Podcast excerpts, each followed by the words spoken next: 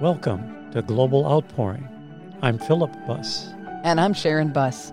We are moved in these days by what is happening in our society and how God wants to fix it. But really, you have to get down to the root of it. You have to get down to what is the cause of what's going on. And it has to do with what we love. So, what do you love?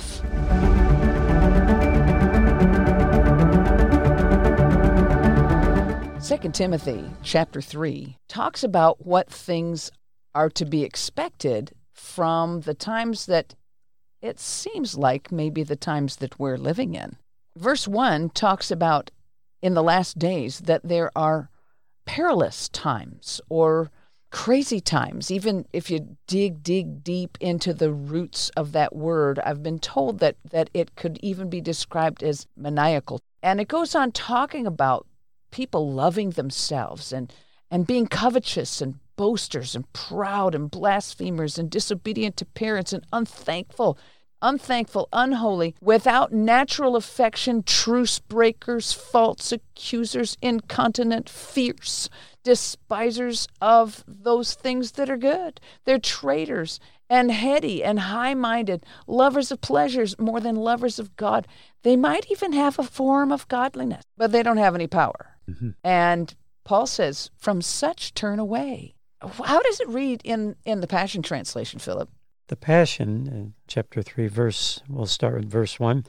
But you need to be aware that in the final days, the culture of society will become extremely fierce. People will be self centered lovers of themselves and obsessed with money. They will boast of great things as they strut around in their arrogant pride and mock all that is right. They will ignore their own families. They will be ungrateful and ungodly. Wow. What does that sound like? You know, one of the things that I want to focus on is what uh, Paul in 1 Timothy chapter 6 and verse 10. He says that the love of money is the root of all evil the Young's literal translation says, For a root of all the evils is the love of money, which certain longing after, uh, I'll go back to the King James, which while some coveted after, or they longed for, they have erred from the faith and pierced themselves through with many sorrows. There's something about the love of money that is the root of all evil. And that word, love of money, it's actually one word in, in the Greek. It's a compound word. And it's it's these two words that are put together. I'm not sure that I would pronounce it correctly if I tried to say it, but I might try. Um, philar, philarguria. Philarguria. I, I'm not a Greek scholar, but that's my best shot. So, what it means is literally one who is fond of, or the friend of, or a lover of silver.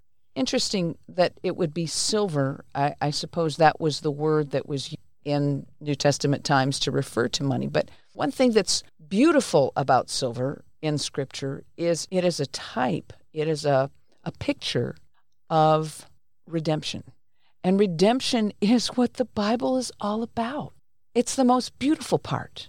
So there's there's something good about silver. There's a kind of silver that we should love, and that is the redemptive part of it. I think we can come back to that, but how does that read? How does that scripture read? 1 Timothy 6:10 in in the Passion. Okay. 1 Timothy 6:10 Loving money is the first step toward all kinds of trouble.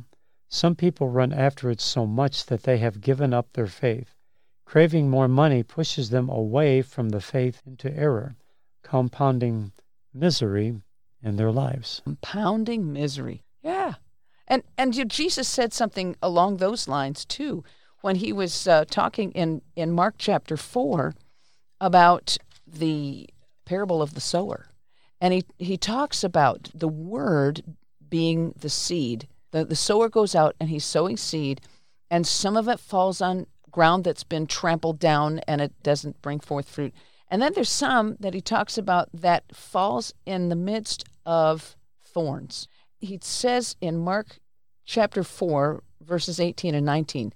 And these are they which are sown among thorns, such as hear the word, and the cares of this world, and the deceitfulness of riches, and the lusts of other things entering in, choke the word, and it becomes unfruitful. Mm. You know, it's not like they, they're not even hearing the word. They're, they're hearing the word. They're probably recognizing that this word is important. And, and so the word begins to go down. It begins to to take root. It begins to come up, but the thorns choke it out. Cares and, of this world. Yeah, the cares of this world. And notice that he uses the word deceitfulness of riches. Hmm. It's please hear us. We are not saying that it's wrong to have money. That's not how it is at all. It's the love of money. It's the deceitfulness of riches that's going to choke the word in your life. And so much, and these other lusts and I, would like to use the word uh, distractions that are mm-hmm. coming in that choke the word. We have to be so careful that we are diligent about making sure that the word is going in us and that it is coming into a place where where the ground is good so that it can bring forth fruit. I have an uh, expression I use for that. It's called gravitational distractions. Yeah. You know, they they tend to gravitate to you and, you know, like if and you make drop you gravitate something, away from them. Yeah, you know, you drop something, it gravity pulls it to the ground. Or if you have a magnet, mm-hmm. many things are a magnet, and you know, you get a magnet too close to a piece of steel. Have you ever tried to do that with a magnet on on the table? You can take a magnet with a metal object on a table and you can get the magnet close enough to it and it starts to move toward the magnet. True. You know, and you know, you can play around with it. You can get a little closer, it'll come faster, and you pull it away, it stops. But eventually, you put that magnet close enough, and it latches onto it, and it's got it. Mm-hmm. And that's what happens. It's like a trap. It's a trap, you know. And many times, you know, the, you know, Satan will dangle. The carrot is actually a magnet, and it will take your eye off of what what you're supposed to be doing, yeah. and it'll distract you away from that, especially in your prayer life. Oh, prayer life and Bible study. Bible study is so important. You know, it's hearing the word, it's receiving the word. One of the things that helps me tremendously in Bible study is to say like maybe maybe for you you don't get anything out of reading the Bible. Well, that's because you need the Holy Spirit who inspired the Bible in the first place to light up that part of you that needs the word put in.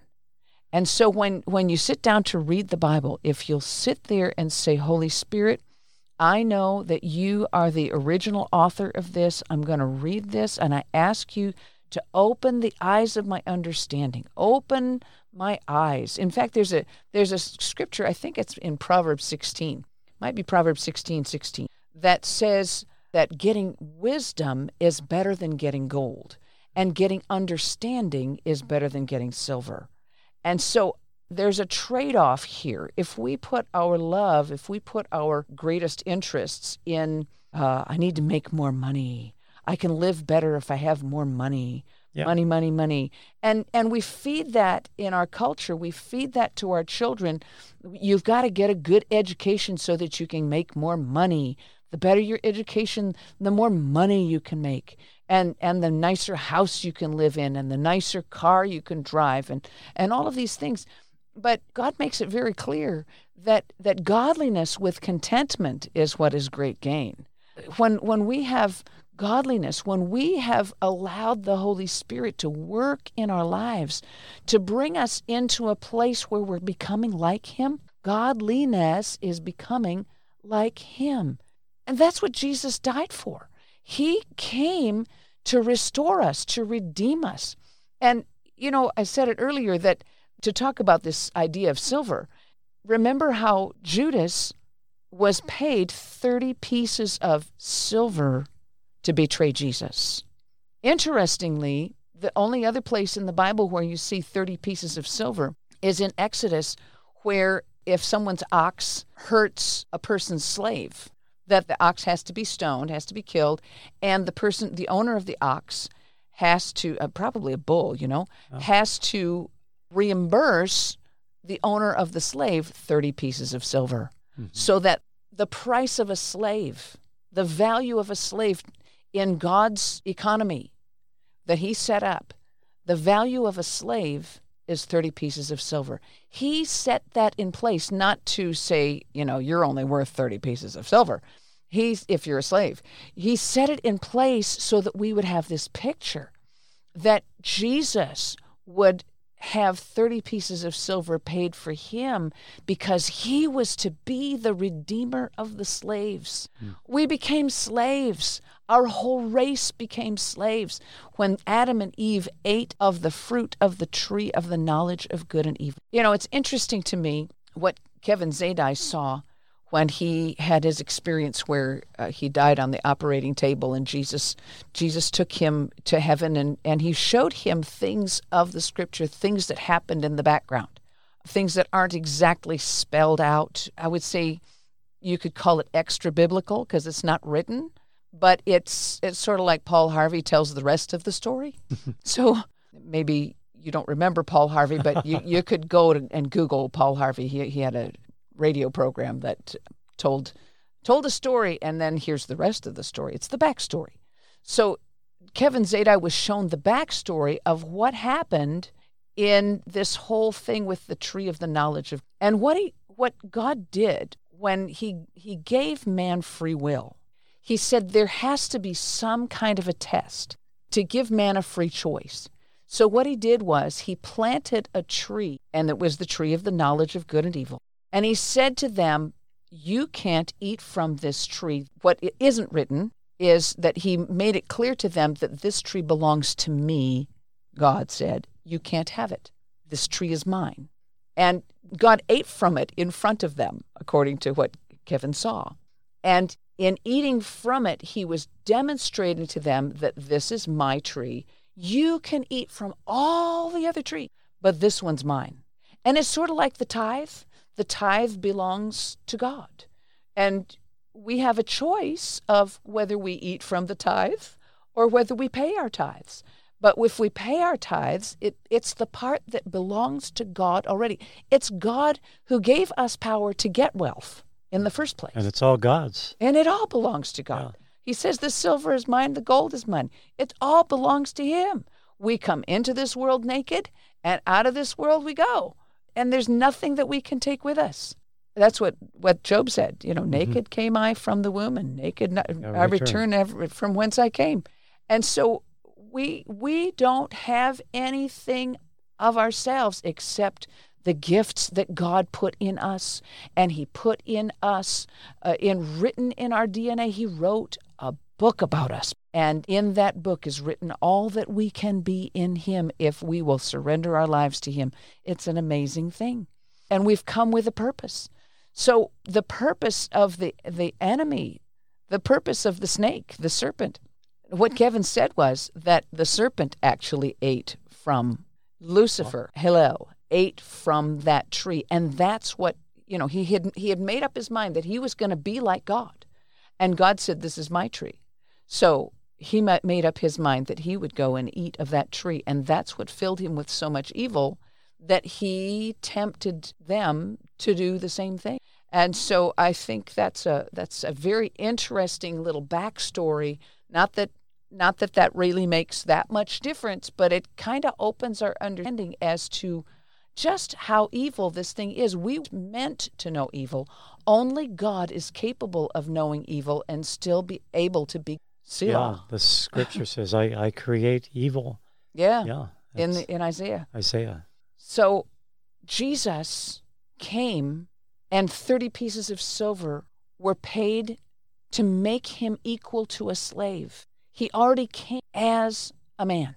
He came to be the Son of Man. He, he was the Son of God, but he came exemplifying what it's like to live in perfect harmony with his Father as the example to how he wants us to be and how we can be through his power through his through his sacrifice it was he paid the penalty for our sin so that we could be we could live free from the law of sin and death. It's the law of the Spirit of life in Christ Jesus that sets us free from the law of sin and death. And it's that same thing that was the payment for our reconciliation so that we could be reconciled to our Father. I can't say it enough how important this new covenant is. It mm-hmm. the new covenant, the New Testament isn't just a compilation of of writings that starts with Matthew and ends with Revelation. It is the new covenant. It's a covenant that God gave in prophecy to Jeremiah in chapter 31. And it's repeated by the writer of Hebrews that there are three things that, that are provided in this new covenant. And the first one, the one that we're most familiar with, I should say, it's really the last in the list, is being set free from the penalty of sin, being set free from iniquity. Our iniquities would be blotted out, our transgressions would be blotted out. Everything that is sin is blotted out of the books. It's not there anymore. The history of our sin has been erased. And that's a really important thing for us to remember. It's huge. But the other parts are that it gives the Holy Spirit so that the word can be written in our hearts and not mm-hmm. just on stone and not just on parchment. The word can be written in our hearts. And that's why it's so important for us to spend time putting the word in. Because the other main part is that we can know God. We can know Him for ourselves. We're being restored to the relationship that Adam and Eve had in the garden before the fall, where they could walk with God in the cool of the day and have relationship with Him. Yes, Amen. Yeah, and in, the Passion Bible, in the this is in uh, Second Timothy chapter two and verse twenty. It refers to us as uh, our bodies, our soul, spirit as containers. Mm-hmm. You know? Mm-hmm. It says, "Be a pure container of Christ." In a palace you will find many kinds of containers and tableware for many different uses. Some are beautifully inlaid with gold or silver, but some are made of wood or earthenware. Some of them are used for banquets and special occasions, and some for everyday use. But you, Timothy, must not see your life and ministry this way. Your life and ministry must not be disgraced, for you are to be a pure container of Christ and dedicated to the honorable purposes of your Master, prepared for every good work that He gives you to do.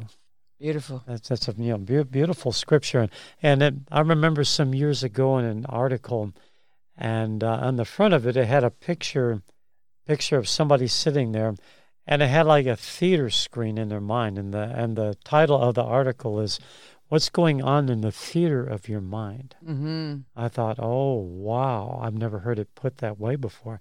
But that's the way our, our mind is like a it's like a screen. It's what you I mean, what what are you looking at? You know, what what are you feeding yourself, and then what what's going on in your mind?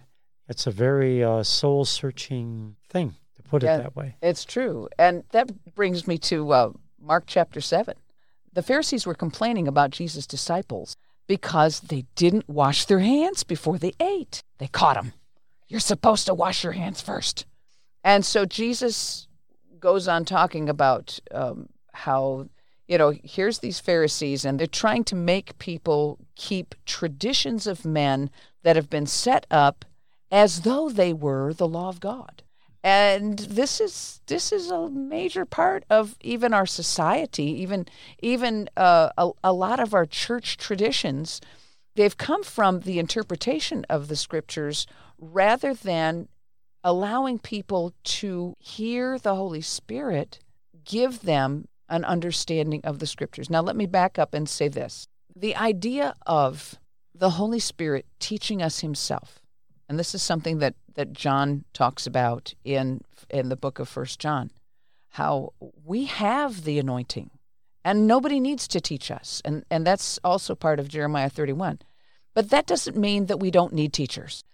As uh, Justin Goff, our uh, uh, pastor Justin, spoke the last couple of weeks, he mentioned how there are these mysteries that are hidden in the scriptures. They're not hidden from us, they're hidden for us. They're meant for us to dig them out. Hmm. And there are many levels of understanding, many levels of interpretation.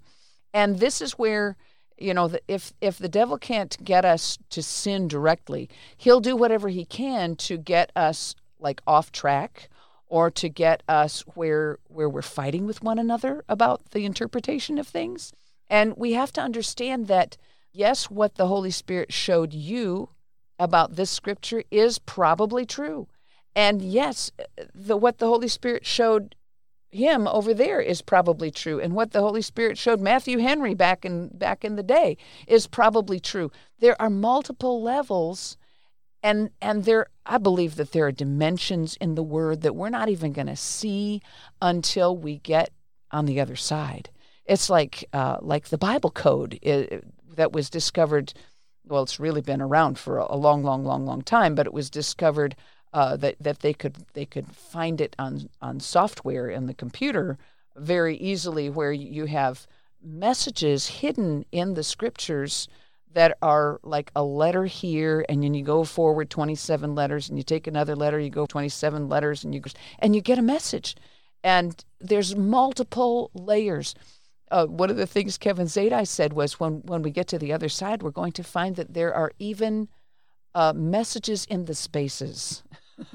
in between the letters. So I believe that there are are multiple dimensions in the word. So we mustn't divide over. Well, God showed me that that's what this means, so it must not mean what God sh- what you say God showed you. No, that's not what this is about. This is about continuously digging, continuously being enriched by deeper and deeper understandings of things and sharing these things and and bringing them forward so that we can all get a greater understanding of what the word means for the purpose of relationship and out of relationship not so that we can argue about what this means or what that means. It's so that we can have a deeper understanding as philip was saying. It's what builds us up.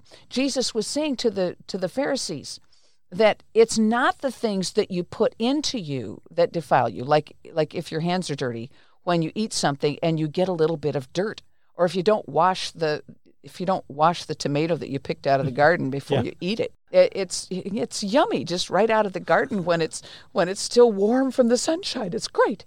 But jesus said it's not those things that defile the person it's the things that are inside in the heart of man the evil thoughts, the adulteries, the fornications, the murders, the thefts, the covetousness. And there's that word again. It's that love of money or love of silver. Wickednesses, deceit, blasphemy, pride, foolishness. These are the evil things that come from within and defile the man. But what is it that sorts out the man? It's what we do with the theater of our mind. Mm-hmm. Whatsoever things are lovely. Yeah. Um, I'm going to read that uh, that scripture. It's in it's in Philippians chapter four, verse eight. This is in the King James. Finally, brethren, whatsoever things are true, whatsoever things are honest, whatsoever things are just, whatsoever things are pure, whatsoever things are lovely, whatsoever things are of good report, if there be any virtue and if there be any praise, think on these things. And this scripture, in, in my in my words, I would say this is the key to a renewed mind. Amen. You know, if you can meditate on all that what is good, you know, and on the Lord, you know, all the other stuff will eventually just bounce off. Yes, and that's that is the goal for us to get to that place where all of the distractions that are trying to get us to, to pull away and pull our minds away from, from the presence of God and pull our minds away from the things of God. Uh, that is not to say that you can't live the day to day and do the stuff, but you have to understand that you are no earthly good unless you're heavenly minded. And then the scripture I will keep him in perfect peace whose mind is stayed on thee. Yes, That's what the Lord promises. Yeah. Thou wilt keep him in perfect peace, whose mind is stayed on thee, because he trusts in God. It's that trust in our heart where the more we cultivate the Word of God in us, the more we let the Holy Spirit have his way. And, and praying in tongues is just a huge part, a huge, huge part of coming into that fullness, coming into those places where where God is first and we're mm. no longer distracted and we don't even react. You know, we're no longer drawn away by that magnet of you know the the link that somebody sends to us on a text or on an email. We've got to go and find out what's the latest news. Got to go and find out what's happening on facebook. Got to go find out what's happening in the in you know in the world and whatever whatever's going on. We're we're just we have to interpret the world through the scripture instead of letting the world interpret the scripture to us walking in that place of redemption don't you just want to give him the glory due unto his name? Don't you just want to see the Lamb get the reward of his sufferings? He suffered so much for us so that we could be set free from that slavery. We just want to give glory to his name. Amen. If you enjoyed today's episode, please subscribe, rate, and review this podcast on iTunes or wherever you listen to podcasts. Your review helps the show reach more people and spread the good news of God's global outpouring. Check out our website at globaloutpouring.org to find out more information, connect with us, get a link to our Facebook page and our YouTube channel. You can browse our online bookstore for amazing anointed material. Until next time, this is Sharon Buss. And I'm Philip Buss. God bless you with his overwhelming, loving presence.